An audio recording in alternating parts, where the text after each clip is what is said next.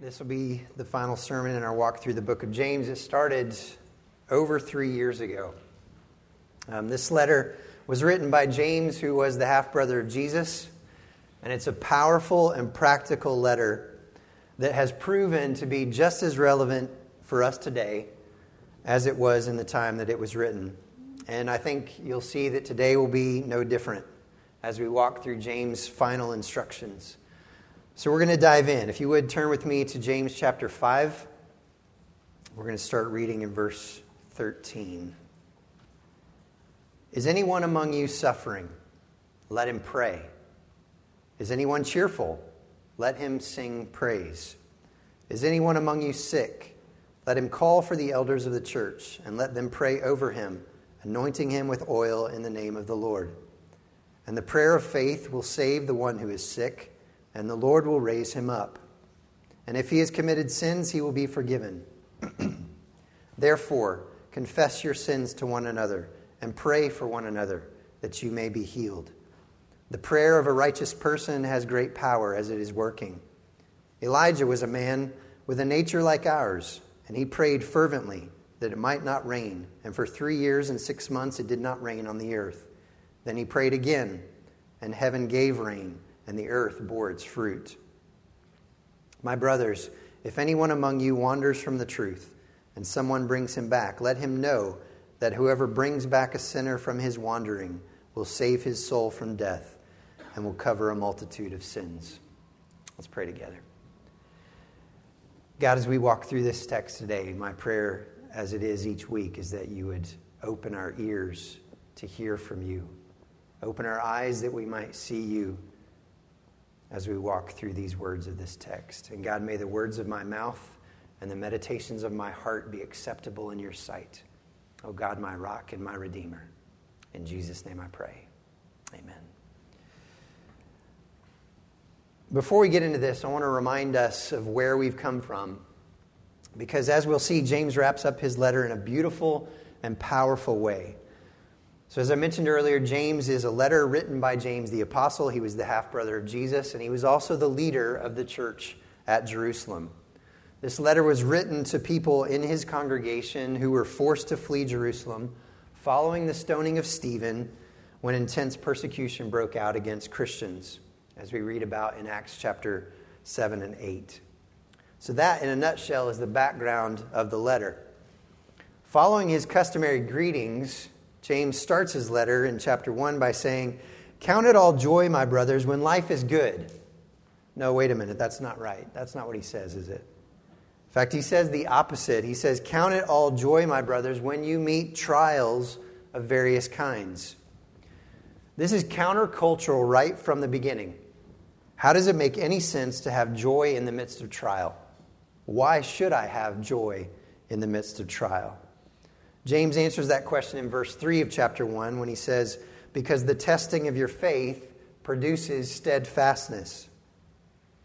Do you remember what that word means? We talked about that at length.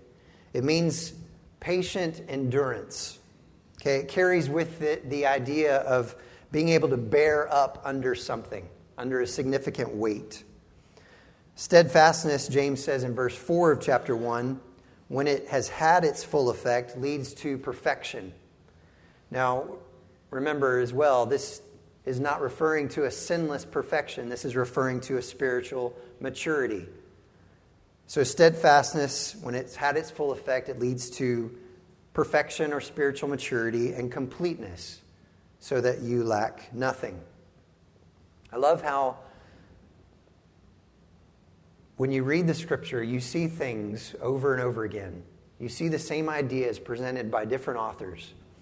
This is the reason that Paul can say in Philippians chapter 4 that I can do all things through Christ who strengthens me. That's not a sports reference, okay? We see it used all the time by athletes. It's not a sports reference. He's rejoicing in God's provision. He says, I have learned that in whatever situation I'm in, to be content. I know how to be brought low. I know how to abound. In any and every circumstance, I have learned the secret of facing plenty and hunger, abundance and need. I can do all things through Christ who strengthens me. The testing of our faith produces steadfastness, which leads to spiritual maturity and completeness, so that in any and every situation, we can know that we lack nothing. We have everything that we need, and it is Christ who strengthens us. It's the reason that a Christian family of 7 living in a tent in a camp of displaced people in northern Iraq with neighbors who would like to kill them can say, we have everything that we need. We are happy. That's from the book that's out on the table. If you haven't grabbed one, I want to encourage you to grab one and read it. Count it all joy, my brothers, when you meet trials of various kinds, for you know that the testing of your faith produces steadfastness. Just a few verses later, in chapter 1, verse 12, James says, blessed is the man who remains steadfast under trial. And then the rest of the book is a series of trials and tests that prove genuine faith. This short little book is a call to examine our lives. How do we respond under pressure? Last time we walked through verses 7 through 12, we talked about how genuine faith is patient in the midst of mistreatment or suffering. James tells us to be patient in suffering. And then again, he repeats what he said in chapter 1. Verse 11 says, those who remain steadfast are blessed. And that's where we come to today. Here he gets really practical. As if he hasn't already been very practical, but he gets very practical here. He asks a series of questions. Considering all that I've said, is anyone among you suffering? Is anyone cheerful? Is anyone of you sick? And what's the answer? Prayer. Prayer and praise. From verses 13 through 18, prayer is mentioned in each verse. And it's mentioned a total of 8 times if you include praise. And I think you should, because I think that praise is a form of prayer. These verses are all about one subject, one topic, and that is prayer. Throughout this letter, James has called the church to patient endurance, to strengthen their hearts, to suffer without complaint, to take affliction like Job did. And to do it, they will have to be a people committed to prayer. So we're going to break this down into kind of 4 sections today. I want to look at prayer in relationship to 4 different things. The first of those is comfort, prayer and comfort. Read with me again verse 13. Is anyone among you suffering, he asks. Let him pray. Is anyone cheerful? Let him sing praise. Is anyone among you suffering? Suffering is the same word that was used back in verse 10. It means to suffer evil or afflictions. Now, I think this is more of a rhetorical question that James is asking because he would know already that many were suffering. They were being persecuted. They've possibly faced beatings and abuse and mistreatment. They are in distress. And so James tells them to pray. Turn to the God of all comfort. Remember what Peter says in his letter. Familiar verses, I'm sure. Cast all your cares on him. Why? Because he cares for you. He is the God of all comfort. In Paul's second letter to the church at Corinth, he says these words, blessed be the God and Father of our Lord Jesus Christ, the Father of mercies and God of all comfort, who comforts us in all our afflictions, so that we may be able to comfort those who are in any affliction with the comfort with which we ourselves are comforted by God. How many times did I just read the word comfort in those 2 verses?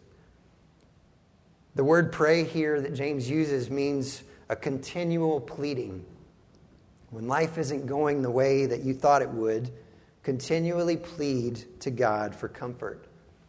This is a basic truth, but it is so easily forgotten. On the flip side of that, James says, if you're cheerful, then sing praise. Both of these are related to the spirit. He's not talking about physical things here. If you're crushed in spirit, pray. If you're whole in spirit, rejoice, praise. Both prayer and praise are basic to spiritual comfort. God is the source of all comfort, and we find comfort in him through both prayer and praise. This leads us to the next thing, which comes in verses 14 and 15, prayer and restoration. James moves beyond the person who is suffering here.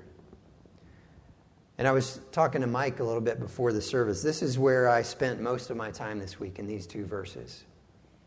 And what I've discovered is that I am going to read these verses differently than I have in the past from now on. And I'll explain why as we walk through this. And I want you to kind of hang with me as we walk through this. But I think James here is moving beyond the person who is suffering to the one who has lost the ability to endure suffering. The Greek word that is translated as sick here in English, in fact, it's that way in every English translation. It's the Greek word asthenēo.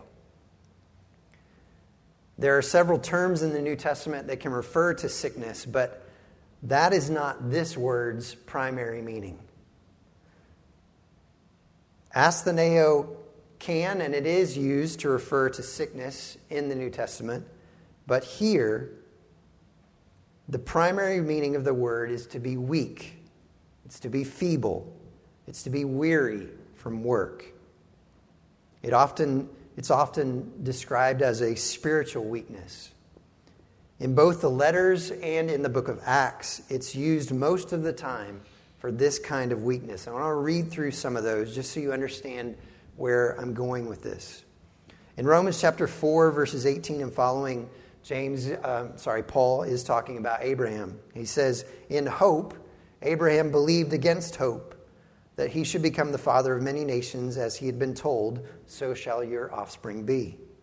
He did not weaken in faith, he did not weaken in faith when he considered his own body, which was as good as dead, since he was about 100 years old, or when he considered the barrenness of Sarah's womb. No unbelief made him waver concerning the promise of God, but he grew strong in his faith as he gave glory to God, fully convinced that God was able to do what he had promised." So verse 19, he said, he did not weaken in faith. That's the same word, asthenēo. He did not weaken in faith. Romans 8:3, "For God has done what the law, weakened by the flesh, could not do." Romans 14:1, "As for the one who is weak in faith," same word there, asthenēo, "the one who is weak in faith, welcome him." 1 Corinthians 8 and 9, "But take care that this right of yours does not somehow become a stumbling block to the weak." Same word. And then 2 Corinthians 12:10, "For the sake of Christ, then, I am content with weaknesses, insults, hardships, persecutions, and calamities. For when I am weak," same word, "when I am weak, then I am strong."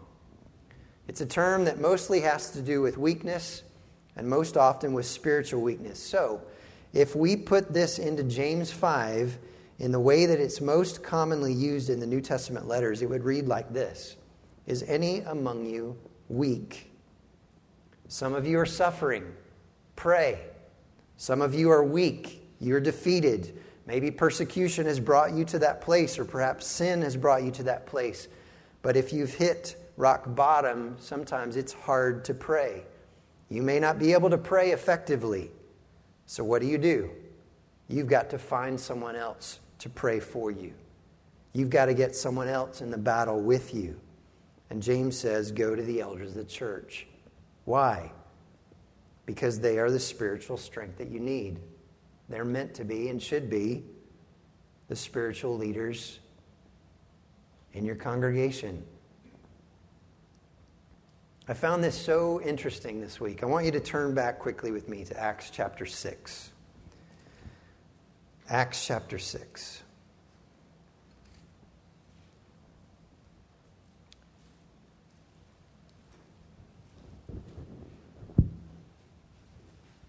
In Acts 6, complaints are coming to the apostles because the widows were being neglected in the daily distribution.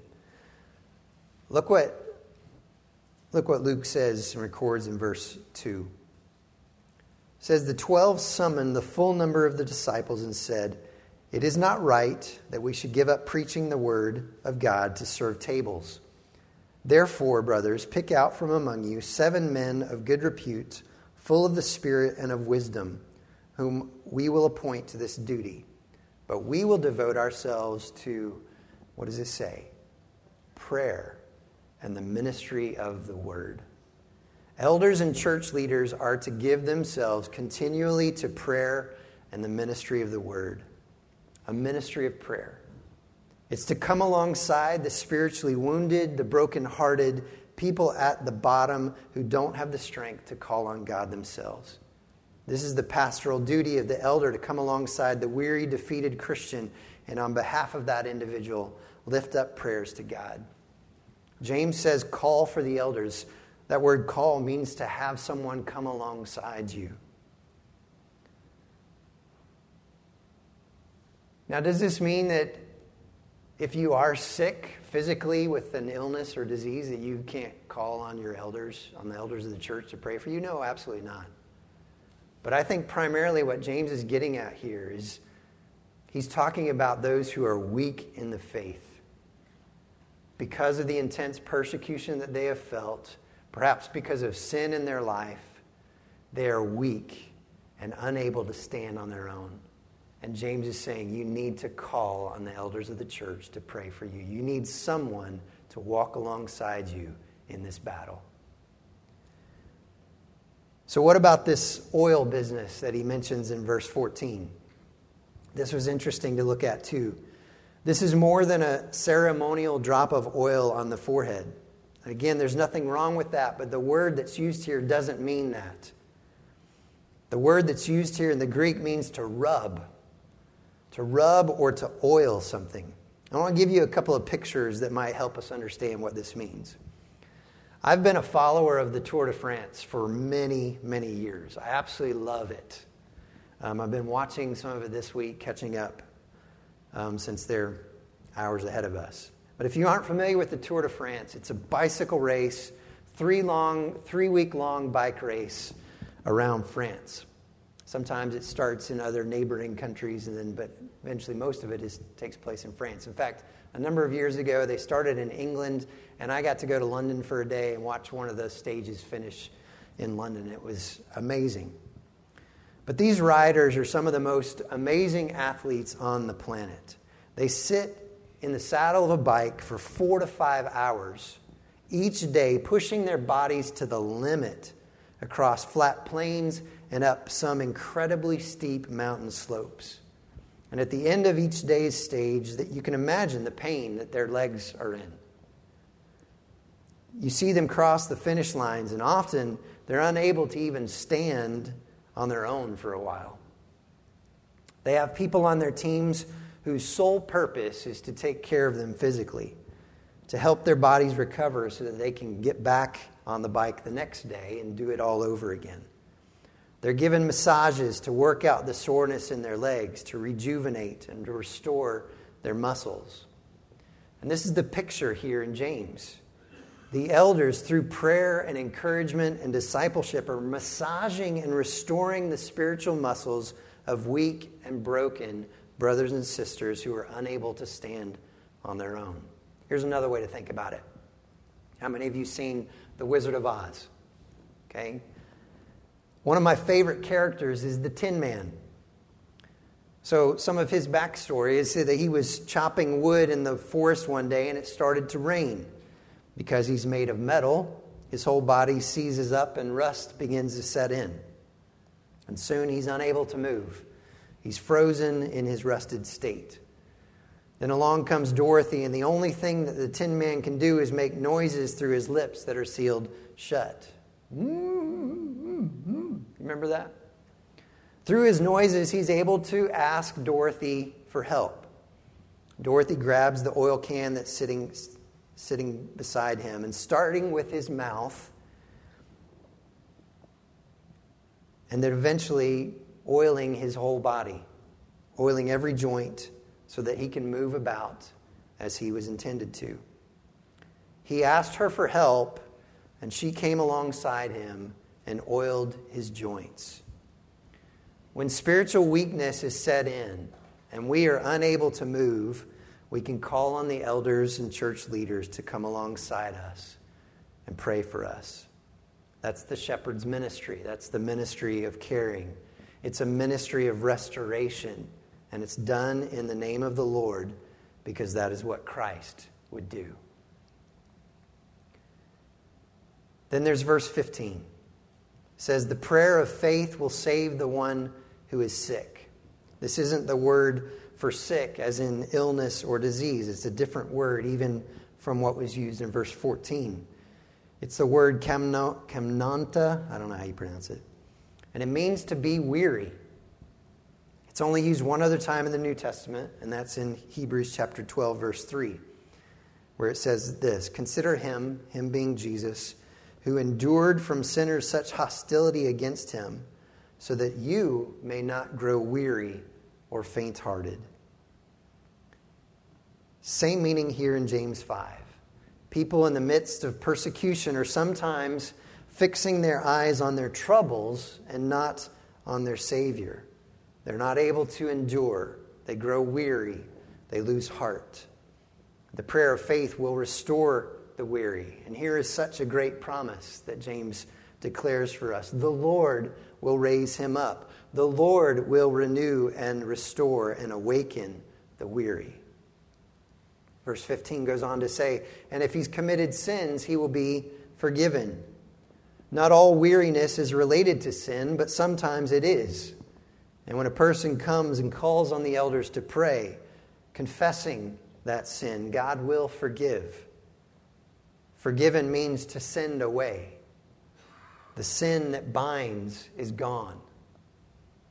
Such a beautiful picture of the ministry of restoration that pastors and elders are to be engaged in. The elders here at LifePoint are a group of guys who want nothing more than to see weary, broken-hearted Christians restored and made whole again. They're not perfect themselves. They get weary and weak at times as well. And they call on one another and they pray. If any among you are weary, call on the elders of the church and let them pray over you. Let's move on to the next point. First part of verse 16. Let's talk about prayer and fellowship. James says in verse 16, therefore confess your sins to one another and pray for one another that you may be healed. You may have noticed as we move through this passage that James talks about different groups of people. He starts with the individual, and then he talks about elders, pastors, church leaders, and now he's talking about the whole congregation. One of the things that we stress here at LifePoint is the importance of the body, of belonging.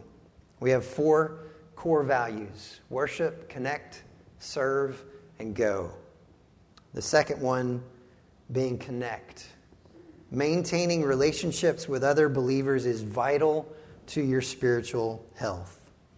James says here that part of being in the body of Christ is confession of sin to one another. It's a big element of fellowship, mutual honesty and confession of sin. Church, sin wants you alone. Sin wants to isolate you. Sin doesn't want anybody else to know. James indicates here that confession of sin brings healing. This word healing can mean physical healing, but it can also be used for deliverance, salvation, or spiritual restoration. 1 Peter 2:24 says, he himself bore our sins in his body on the tree, that we might die to sin and live to righteousness. By his wounds you have been healed. So again, this word could mean physical healing, but I believe in this context of James, it means that God will make you whole again. So I want to recap before we move on to the fourth point. If you're suffering, pray continually. If you've hit the bottom because of intense persecution or by your own sin, seek out the spiritually strong who will come alongside you and pray for you and massage your spirit with encouragement and discipleship. Get your sin out. Confess it to God, and He will raise you up. And then, to prevent you from getting to that point of desperation, share your burdens with one another and pray for each other. Here at LifePoint, we meet in small groups that we call life groups. It's in these small groups where relationships deepen and where this kind of confession and prayer can happen. Praying together for one another is a beautiful thing. It's an expectation that if you are a church member here at LifePoint, that you're also part of a life group. And we don't apologize for that. I know many of you who are not currently involved in a life group, and I want to challenge you, even urge you today, to get plugged in. I never leave our life group regretting that I came and took part. I never leave regretting that I came and took part. I hear the excuse sometimes that small groups just aren't for me. I'm sorry, but that's a lame and that's a selfish excuse. Why are you making this about you in the first place? Someone else in that small group may need you. You might be the arm that someone else needs to lean on. By sitting on the sidelines and not getting involved, you may be robbing someone else of the blessing that you could be in their lives, and you're also robbing someone else of the blessing that they could be in your life. We need each other. When we lean on each other and we share our weaknesses with one another, when we pray for one another, we can prevent the dark desperation and the spiritual weakness that can cause us to need to call on the elders of the church in the first place. We need each other. It's vital to our lives as Christ followers. It's never meant to be done alone. It's meant to be done as a body. So lastly, in this section, James talks about prayer and power. Last half of verse 16. The prayer of a righteous person has great power as it is working. This is really very simple and straightforward. Prayer is powerful. And when righteous people pray, it is effective. It's energetic. That's the idea that's being conveyed here. A righteous person praying for you is powerful. It energizes. It encourages. The prayers of people who are dealing with sin in their lives. Remember, we all wrestle with sin. Yes? Anybody immune? No. But when we're walking with Christ, we deal with that sin. So the prayers of people who are dealing with sin in their lives and living rightly before God are powerful. We have an amazing opportunity for prayer ministry for each other, and we have a responsibility to come alongside one another. To emphasize this, James gives us an illustration in verses 17 and 18. Let me get back here. It says, Elijah was a man with a nature like ours, and he prayed fervently that it might not rain. And for 3 years and 6 months, it did not rain on the earth. Then he prayed again, and heaven gave rain, and the earth bore its fruit. When you go back to 1 Kings chapter 17 and 18, this is where James is referencing.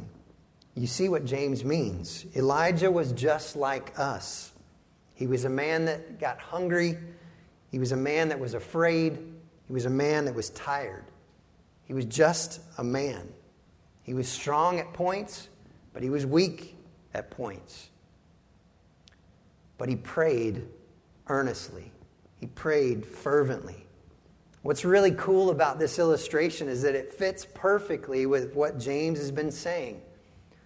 James wanted to illustrate how God sent down refreshing rain on dry, parched land.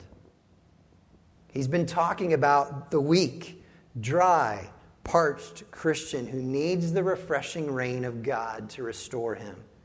God sent the rain in response to the prayers of Elijah, a powerful, righteous man. And in response to the prayers of powerful, righteous people, He sends restoration and refreshing to those who are struggling and weak.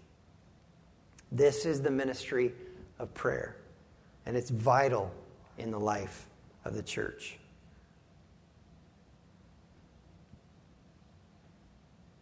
James shifts gears here one last time as the letter ends. He's going to call on the church to pursue the wanderer. Throughout this letter, James has made a call for genuine, real, saving faith. It's a call for self-examination. There's an assumption made in this letter that there are people in the church who are associated with and identify with the church, but who are not genuine. They have a dead faith that produces nothing. And James here is urging the church to call them back, to call those whose faith is less than genuine to come to true faith. They've wandered from the truth. Jesus said in John 8:31, "If you abide in my word, you are truly my disciples." Now hear me on this. Wandering from the truth is not a characteristic of a true Christian. A true Christian will never reject the truth of the gospel. A true Christian may fall into sin and be disobedient, but they are not going to wander away from saving truth. This is what we call the security of the believer. We talked about it before, so I'm not going to spend much time there today, but our faith as Christ followers is secure in him. So what is James saying here is the duty of the believer? It's to pursue the ones whose faith is not genuine. Jesus said that he came to seek and save the lost, and he has given us as his church the responsibility of continuing to seek and pursue the lost. We don't do the saving. We don't have that power. Christ does the saving. But we seek people out, and we call them to repentance. Paul talks about this in 2 Corinthians chapter 5. Verses 17 and following, he says, "Therefore, if anyone is in Christ, he is a new creation. The old has passed away. Behold, the new has come. All this is from God, who through Christ reconciled us to himself and gave us the ministry of reconciliation. That is, in Christ, God was reconciling the world to himself, not counting their trespasses against them, and entrusting to us the message of reconciliation. Therefore, we are ambassadors for Christ, God making his appeal through us." Christ has given us the ministry of reconciliation. We have the task of calling people to be reconciled with God. And what a beautiful thing it is when the pursued wanderer comes to salvation. Their sins are covered, James says. They are rescued from death.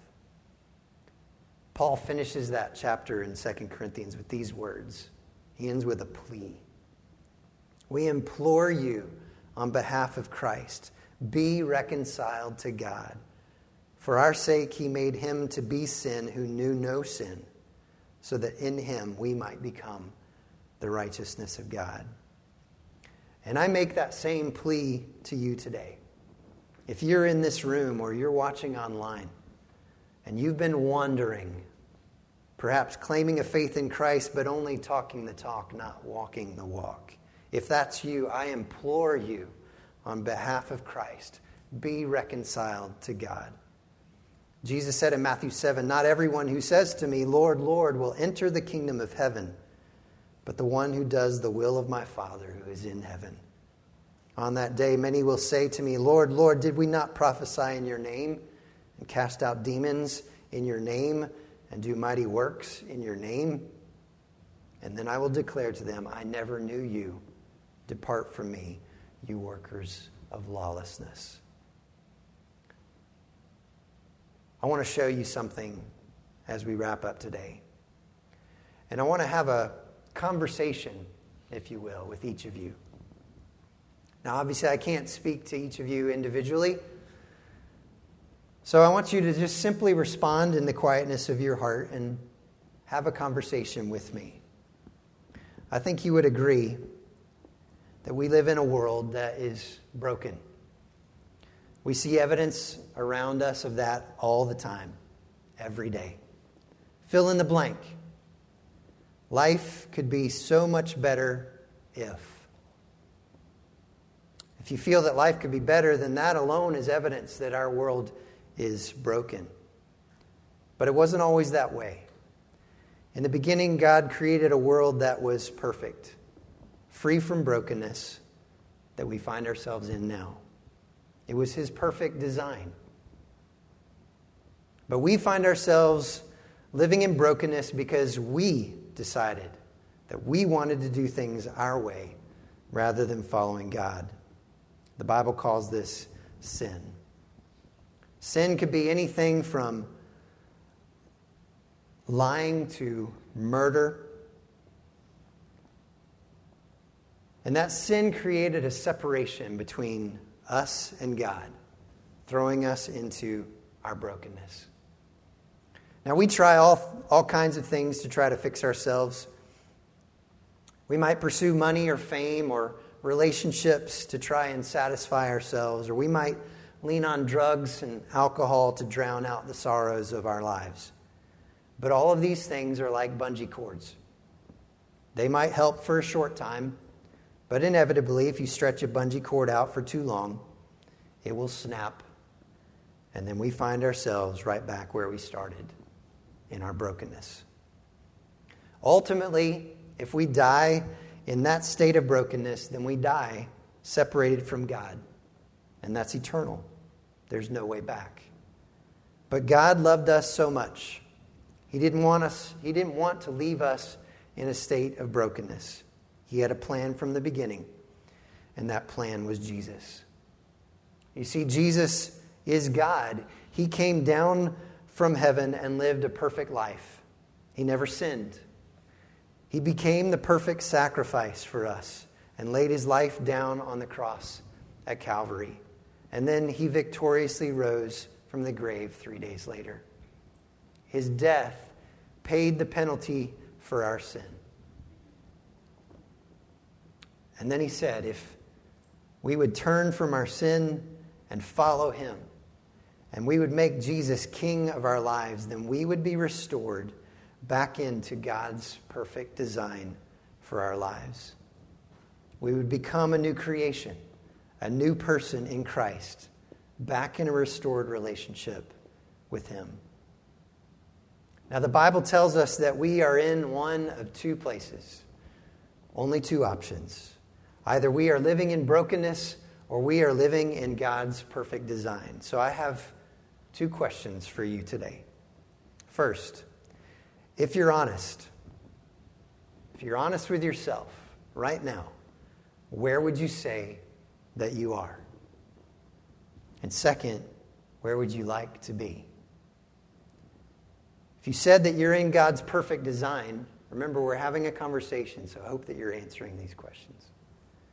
If you said that you're in God's perfect design, that is awesome. Praise God for new life in Christ. Praise God that you are a new creation. You have been given the ministry of reconciliation as a new creation in Christ. And as we've looked at today, you need to pursue those who are wandering. And I'm guessing that that's probably most of us in this room today. Who can you share this with today? I'm sure even as I've been talking, you're thinking of people. God's bringing to mind people in your life that are far from God. And according to James, it's our job to pursue them. So who can you share this with today? If you said that you're in brokenness, then again, as I said earlier, I would implore you on behalf of Christ to be reconciled to God. Is there anything that is stopping you from turning and following Jesus today? You can talk to God right where you're sitting. You can confess your sin and declare your desire to follow Him. You can do that today. And you can know that your sins are forgiven and that your relationship with God is restored. Well, you might be saying, well, my sin's too great. My sins are too many.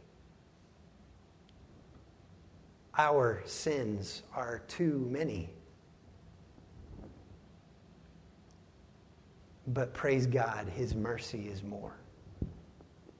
We're going to sing about that in a minute. God's mercy is more. If you're in this room or you're watching online, I implore you, turn from your sin and follow Jesus, because He is worth it. If you're in the room today and you're suffering, pray. We are not good. We're just not. As the church, as a whole, we are not good at prayer. I know that there are some people in this church who are prayer warriors, and I praise God for you. But as a church, we are not good at prayer. And that's something that I've been challenged on in my own life this week as I've studied this. I want to be the kind of person who someone can come and say, hey, will you pray for me? I want us to be that kind of church that is open to pray for people. If you're suffering today, pray. Pray to the God of all comfort. If you're weak today and you find that you just can't even manage to pray, then call on the elders, leaders of the church, spiritual leaders in your lives to pray for you. Don't do this alone. Call someone to come alongside you to pray. Let's pray together.